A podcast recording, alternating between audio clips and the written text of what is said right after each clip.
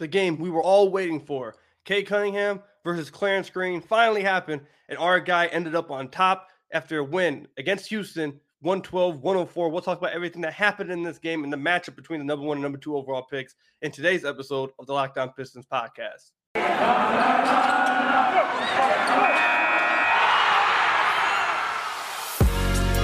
You are Locked On Pistons, your daily Detroit Pistons podcast part of the Locked On Podcast Network. Your team every day. What's the deal? Welcome back to another episode of the Locked On Pistons podcast. This episode is brought to you by McDonald's, proudly serving communities since 1965. McDonald's has always been more than just a place to get tasty, affordable food. It's an unofficial community center. A big thank you to our friends over at McDonald's for always being there. I'm loving it. Per usual, I'm your host, Kuka Hill. You can find me over on Twitter at Kuka Hill. You can find the podcast over on YouTube. Make sure you hit the subscribe button over there if you haven't already. We're trying to get to a thousand subscribers by the end of the year. So go support the podcast over at YouTube. We'd really appreciate it. And also, thank you for making Locked On Pistons your first listen of every single day. We are free and available on all your podcast platforms. And today, obviously, we are going to be talking about the game from last night against Clarence Green and the Houston Rockets. The Pistons were able to pull this one out 112 to 104. Obviously, the big matchup was between the number one and number two overall picks. Cade Cunningham had his first 20 point game of the season. He had 20 points, eight of 18 shooting, four of eight from deep. He had four rebounds, three assists, two steals, and a block. He played really good today. I think that was probably his best game of the season, most efficient game of the season. Uh, he was able to get his outside shot to start going. Um, definitely showed up for the matchup against Clarence Green. Um, and but Jerami Grant, he went off for 35 points. He had 12 uh, shot 12 of 23 from the field, four of nine from deep. He had five rebounds, three assists, two blocks. Uh, this was a the first half of this game was not excuse me. First half of this game was not that entertaining to watch. I'm not gonna lie. Uh, I, I tweeted out that you know I apologize to everybody for for this game being on national TV because it was just it was very very poor game in the first half. Uh, in the second half, decided to heat up a little bit more. Was a little bit more fun to watch. Uh, Jerami Grant went off for 16 or 18 in the third quarter. Uh, that made it a lot more fun to watch. But when it comes to the matchup between the two rookies, uh, I thought they both had their moments. Obviously, uh, Green ended up with 23 points in this game. He shot eight of 20 from the field, three of 11 from deep. Um, he, he had his moments. Uh, he definitely hit some shots that were that were interesting. Uh, and everyone will know if you watch the game, it tension started to rise a little bit when Jalen Green got a dunk along the baseline, turned around, screamed at Cade Cunningham, called him boy, uh, ended up getting teed up. Uh, but something I thought was absolutely hilarious is that after the game, Cade Cunningham was asked about this, and James Edwards III tweeted this out. It says, Cade on players talking trash. He says, Nothing I heard tonight held any real weight. It was off of the gam- cameras, I thought, which is absolutely hilarious. Is it's just so on cue for so on cue for what what Cade's about and really what Jalen Green's about. Because uh, at a certain point in this game, it definitely felt like that it, it, it looked like it was more important. The one v one between Jalen Green and, and and Cade Cunningham was more important to to the Houston rookie than it was the Pistons guy. Uh, Cade, throughout the talk, the screaming at him, he didn't really respond. I believe at one point the camera flashed over to Cade, and Cade was just turning around smiling at him. Uh, so Cade never really like fed into it at all. Uh, and that I thought another thing that was funny, Cade sent like a couple su- subtle shots at, at him after the game.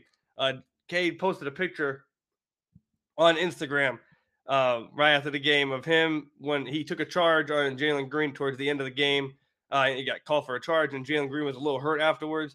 Uh, he he posted a picture of him on the ground with his his all of his teammates helping him up, and while they're helping him up, literally right next to Cade is Jalen Green holding his arm or whatever he's hurt. So it's all the Pistons and Cade on the ground getting helped up while Jalen Green's on the ground next to him, and he had no caption to it.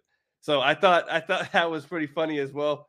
Um, Cade Cade uh, that sounds like the I don't think Cade was going to entertain the trash talk, obviously on the court, but uh, you know, he definitely got his shots in after the game. I feel like, uh, but yeah, Cade, he I feel like he looked the same way he did all season. He created space for his jumpers. He created space on his looks. Uh, just the difference tonight was he actually was able to hit his shots. Uh, I was on Locked On today, and they asked me, you know, what was different about Cade tonight. Uh, there was nothing different in my opinion. I think Cade looked really like how he looked all season. He was creating the space he wanted. He was getting the shots he wanted. Just tonight, he's another game of knocking down, knocking off the rust, and he's making more outside shots. So I don't think he looked any different. I don't think it was anything, you know, too crazy that we haven't seen before from Cade already. Just the difference was he actually was hitting it this time. Um, excuse me. You guys know I've been sick. I'm I'm fighting through it for you guys, trying my hardest. Um, but yeah, don't think it was anything different from Cade. Uh, I, I, think he has some improvements that he needs to make. Obviously, he had four turnovers in this game. I didn't like that. He had one turnover late to Isaiah Stewart, where the game was up in the air. He tried to throw a home run pass to Isaiah Stewart underneath the basket, threw him like a Matthew Stafford hot pass. Uh, and and Isaiah Stewart just not going to be able to cap- be capable of, of, handling that kind of pass. He turned the ball over. Uh, in that kind of situation, you don't really want to go for something like that. Stay with the easy passes. Stick with stick with uh you know just getting a good look. Don't take a chance like that with the game up in the air. So I think that's an area that he can improve on turnovers and late game decisions like that with the ball in his hands. but I thought he did a good job in in another area down the stretch is you know he hit a shot for the Pistons to really like give him a lead and and and give him some cushion down the stretch. He was able to get a spinning layup to hit with about I think minute and a half, two minutes left to go. Uh, it gave the Pistons, I believe, a three point lead. So he definitely answered the call late. He answered the call throughout the game. Uh, he looked good. I, am not going to sit here and troll. Green had his moments, but I think Cade Cunningham proved tonight and, and showed tonight uh, why he was the number one overall pick against this number two overall pick. Uh, and Cade, he only had three assists, but really he had he should have had like ten assists. It, it the Pistons can't hit nothing, bro. They can't hit shots, and uh, Cade got the Pistons like multiple wide open shots. They just can't hit them. So he really should have had like twenty and eight. Uh, but we're gonna talk about that later on in the podcast. Uh, when we come back, we're gonna talk about a little bit of Jerami Grant's game, about how well he played, and then we're going to talk about everything else, which is majority negative. I know the Pistons won this game, uh, but it was against the other one-win team, um, and the Pistons didn't play good at all. I don't feel like, and there's a lot of bad that, to be taken away from this game, to be honest. Um, but we'll talk about that when we come back from the ad break. But first, let me tell you about one of our our, our sponsors, BetOnline AG. We're back and better than ever a new web interface for the start of the basketball season, and more props, odds, and lines than ever before. BetOnline, we made your number one spot for all the basketball and football action this season. Head to our new updated desktop and mobile website to sign up today and receive your 50% welcome bonus on your first deposit.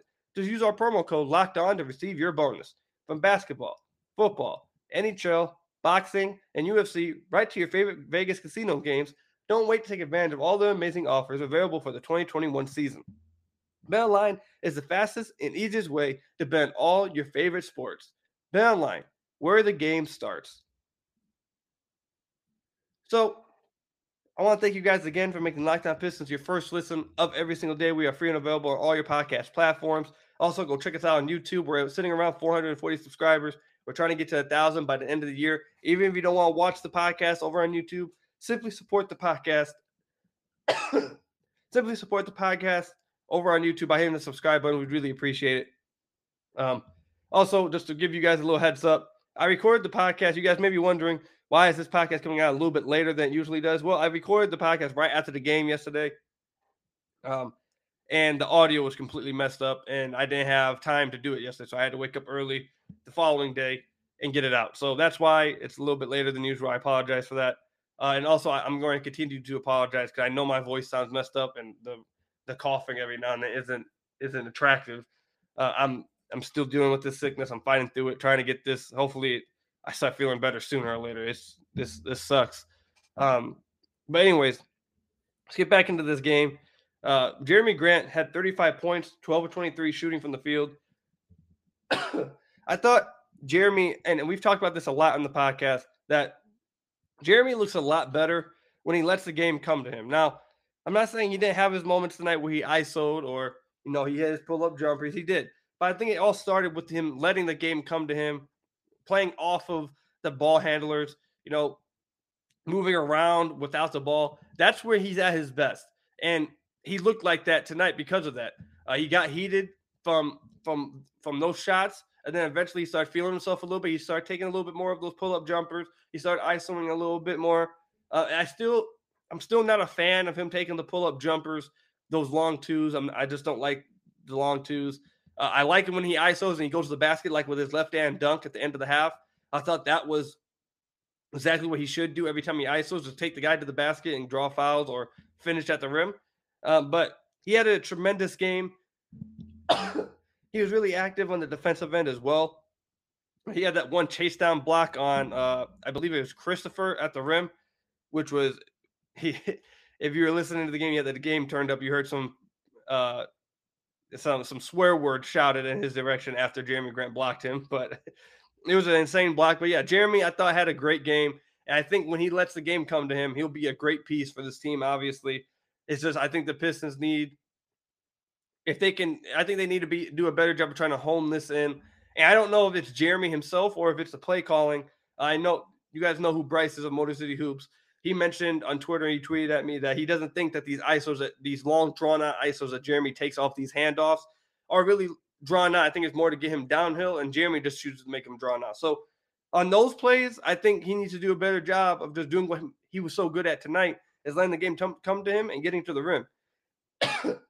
and I think if he does that, he'll continue to have a good season, and he continues to play really well when he plays with Cade Cunningham. So I, I think, like I said, I think Jerami will be a good piece for this team.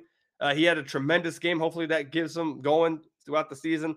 Uh, but yeah, I, I, really liked what we saw from Jerami yesterday. It was it was a great game by him. Um, give me just one second. Let me get this drink of water. I need I the the water is the only thing saving me. But outside of Cade and Jerami Grant, they're literally I don't feel like as many positives at all outside of them. Uh, there's there's three places we're gonna go, and then we'll wrap up the podcast. The first place we're gonna go is one of the players off the bench. I had one of you guys tweet at me and say, "Ku, I know you have tough conversations about other players when they're when it, when it's time to talk about them. Uh, there's this player. I think it's time to have a tough conversation about him." And you guys were 100 percent right. Frank Jackson. Frank Jackson, literally, I, I'm not sure he's doing anything for the Pistons right now. He's playing awful, like just flat awful for the Pistons. And you know, you guys know that I was a fan of Frank Jackson coming into the season. You guys know that I thought highly of him uh, coming into the season. You guys know you know, in the offseason, I talked about how much of a role he'll play for the Pistons this year. But that's absolutely not been the case through 10 games. He's shooting 34% from the field, 21% from deep, 62% from the free throw line, 42.7 true shooting percentage. We're talking about Stanley Johnson type of true shooting percentage here. Um, and he's not he's not providing anything else for the Pistons. He's a shot hunter. He's a shot chucker, which is fine if you're playing the way he did last year, where he's one of the Pistons' main scorers, one of the Pistons' best scorers off the bench. He's providing a spark off the bench. And he's really good at it. When you're doing that, every team needs someone who can go get themselves a bucket, and he was that last year. And the Pistons honestly really need that this year. They need a guy who can do that outside of Cade and every now and then Jerami Grant. Uh, and Frank just hasn't shown up at all. So I think at this point, the Pistons on Friday should look at trying to get Hamidou Diallo some minutes instead of Frank Jackson it's been 10 games now. Frank Jackson is not playing well. I don't think anybody else on the team, besides maybe Cory Joseph, we'll talk about him as well next. But I don't feel like anybody outside of them two, and maybe like Jerami Grant, obviously, but would be able to play this awful for 10 straight games and continue to get minutes off the bench. I, I, I know I know that Hamidou Diallo isn't exactly uh outside shooter or anything. And I know that he's had his struggles, but he should he should at least be given a chance to take the minutes because Frank Jackson's not providing anything, and he's actually been a net negative on the court. He doesn't provide defense. He's not providing playmaking. He's not providing smart decisions. He's going and looking for a shot, and he's not hitting anything this year at all. It's really bad. Uh, I hope he turns around at some point this season. Because you guys, again, you guys know how high I was on Frank Jackson, but at this point, it's there's no way that you can continue playing him. I feel like after ten games of playing this awful, you have to make you have to at least bench him and, and make him like you know, I don't want to say punish him, but like you know, give someone else a shot to take his minutes because he's not doing it right now. He's just not. So at least get. I think we should give Hamidou Diallo a chance. See if he can p- play better than he was at the beginning of the season. Provide some defense, maybe finish at the rim a little bit more. I mean, I mean what the what's the shot? I mean, what what's, what, what are you going to lose? outside shooting, you weren't getting it anyways. So it's I, I just think that Frank needs to be uh, needs to be benched at this point. Uh, he'll get his chance again after he gets benched. You'll give him another chance at some point, but right now, I think he has to get benched. It's just he's he's playing too bad. It's it's he has to be benched. Then that takes us to another player, Cory Joseph. Outside the first two minutes of the fourth quarter, where he hit his only two shots of the game, this by far I feel like was the worst game of Cory Joseph's career. that may be a little bit of a stretch, but definitely this season. It was all he was putrid tonight. He had five turnovers in 16 minutes.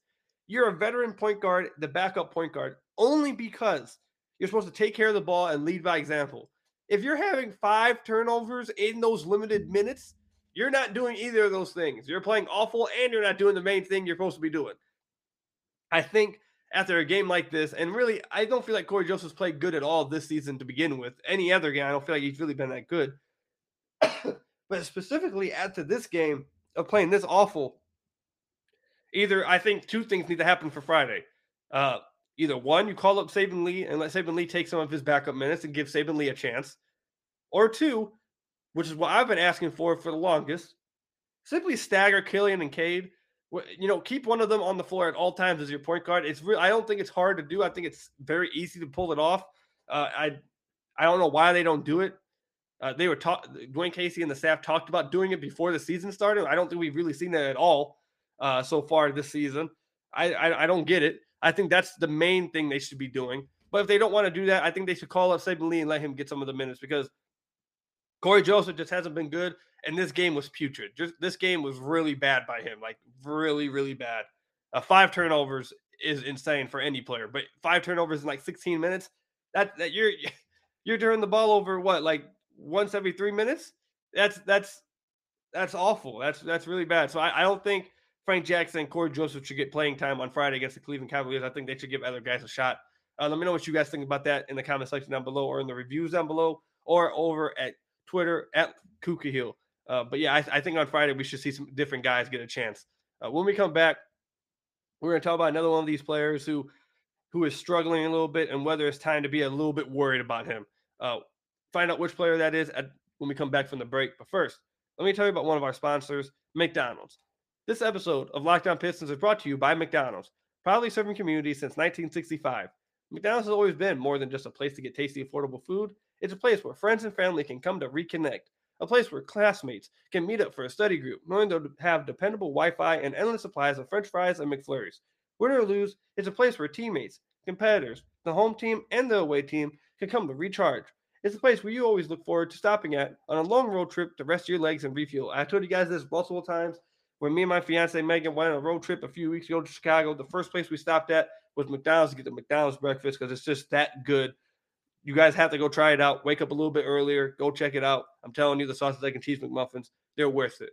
So go ahead to your local McDonald's to refuel and reconnect. Ba da ba ba ba. I'm loving it. So we've talked about Cory Joseph who struggled. We talked about Frank Jackson who struggled. There's another player who struggled so far for the Pistons. And I'm not nowhere near him. He's not going to be on the. He's not on the same level of like saying take minutes away from him. No, that he's not on that level. Um, but I, I guess maybe I should shout out some of these other guys on, that played yesterday uh, before we talk about him. Isaiah Stewart dealt with foul trouble all night. Uh, I feel like a couple of his co- foul calls were definitely questionable, but still, I think he needs to be smarter about when you when you start picking up fouls, what to do and what not to do, knowing that you may not get the favorable whistle. Maybe not, you know, try to take that blocking chance or maybe not try to contest that guy at the rim. Maybe, you know, sometimes you just have to make a business decision. And I think that's, a, I think Isaiah Stewart can use this night as a way to learn about that. He only played 15 minutes. Uh, it sucks for him. Uh, he got teed up because he got really mad after one of them. Uh, I don't blame him. It, it looked like it was a clean block.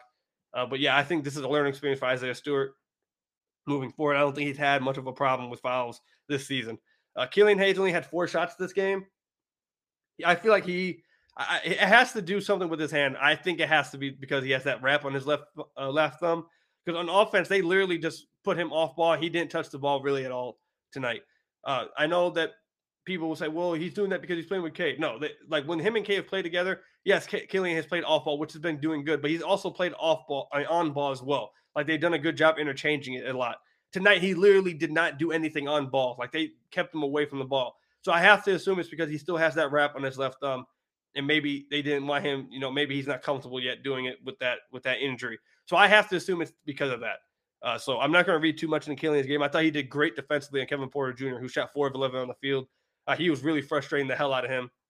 And I thought Josh Jackson had a really good game off the bench, played composed. He had eight points, eight rebounds, four assists. I thought this was one of his best games of the entire season. I really liked what he did off the bench tonight. Really composed, played great defense, uh, good decisions with the ball, took the right shots. I really, really liked what I saw from Frank uh, Josh Jackson tonight. Uh, but let's go ahead and talk about the player who I think it's time to be a little bit worried about, and that's Saddiq Bey. Now, I'm not going to talk about Saddiq Bey being worried about him because he's taking too many twos or that, you know, not or not because he's taking too many twos or looking for too many shots inside the arc or trying to do too much with the ball. No, that's not why I'm worried about him. Even though he is showing steady decline each game, we talked about this in the last podcast. He's showing steady decline in that area. That's not too big of a deal to me. I've told you guys that you know he's going to have a rookie uh, or sophomore slump you know, a full season, he's going to go like this. He's going to go up, down, up, down. Right now, he's in the middle of a down phase. I want to see him if he can get back up in that area. So that's part. I know it's part of his development season. That's not what I'm worried about. Uh, if he if he becomes good at it at the end of the season, by the end of the season, okay. If he continues to struggle at it, then we'll know. But I, I'm okay with finding that out. What I'm worried about is his outside shooting. Saddiq, his bread and butter and what he was drafted for and what he's supposed to be absolutely elite at is his outside shooting. I've told you guys multiple times. The Pistons desperately need the outside shooting and the catch and shoot guy who's able to shoot 40% from deep that they had in Saddiq. They need that guy. Do they want the guy who can also do a little bit more? Absolutely. They want him to be able to do a little bit more. But first and foremost, they need that guy who's able to hit outside shots. We're 10 games into the season. He's shooting 27% from deep. Now, listen, it's an 82 game season. He very likely will turn around because there's just too much evidence of him being a great shooter for him not to turn it around. However, 10 games is a lot. 10 games straight of being bad from outside. That's a lot of games to be to be this consistently bad from outside. And now, you know, it wasn't happening so much at the very beginning of the season, but it's happening now where he's actively passing up open shots. He's he this is becoming a trend now. We've said this multiple times in the podcast. I feel like over the past week or so that he's running away from open threes. He's not taking open threes. He's hesitating on open three. He's pump faking and then sidestepping into a contested three. He's, you know, catching the ball, having open three, hesitates. Defender comes out, he'll give him a jab set, then take a contested three, which he misses. There was a play last night where the Houston Rockets were running a zone.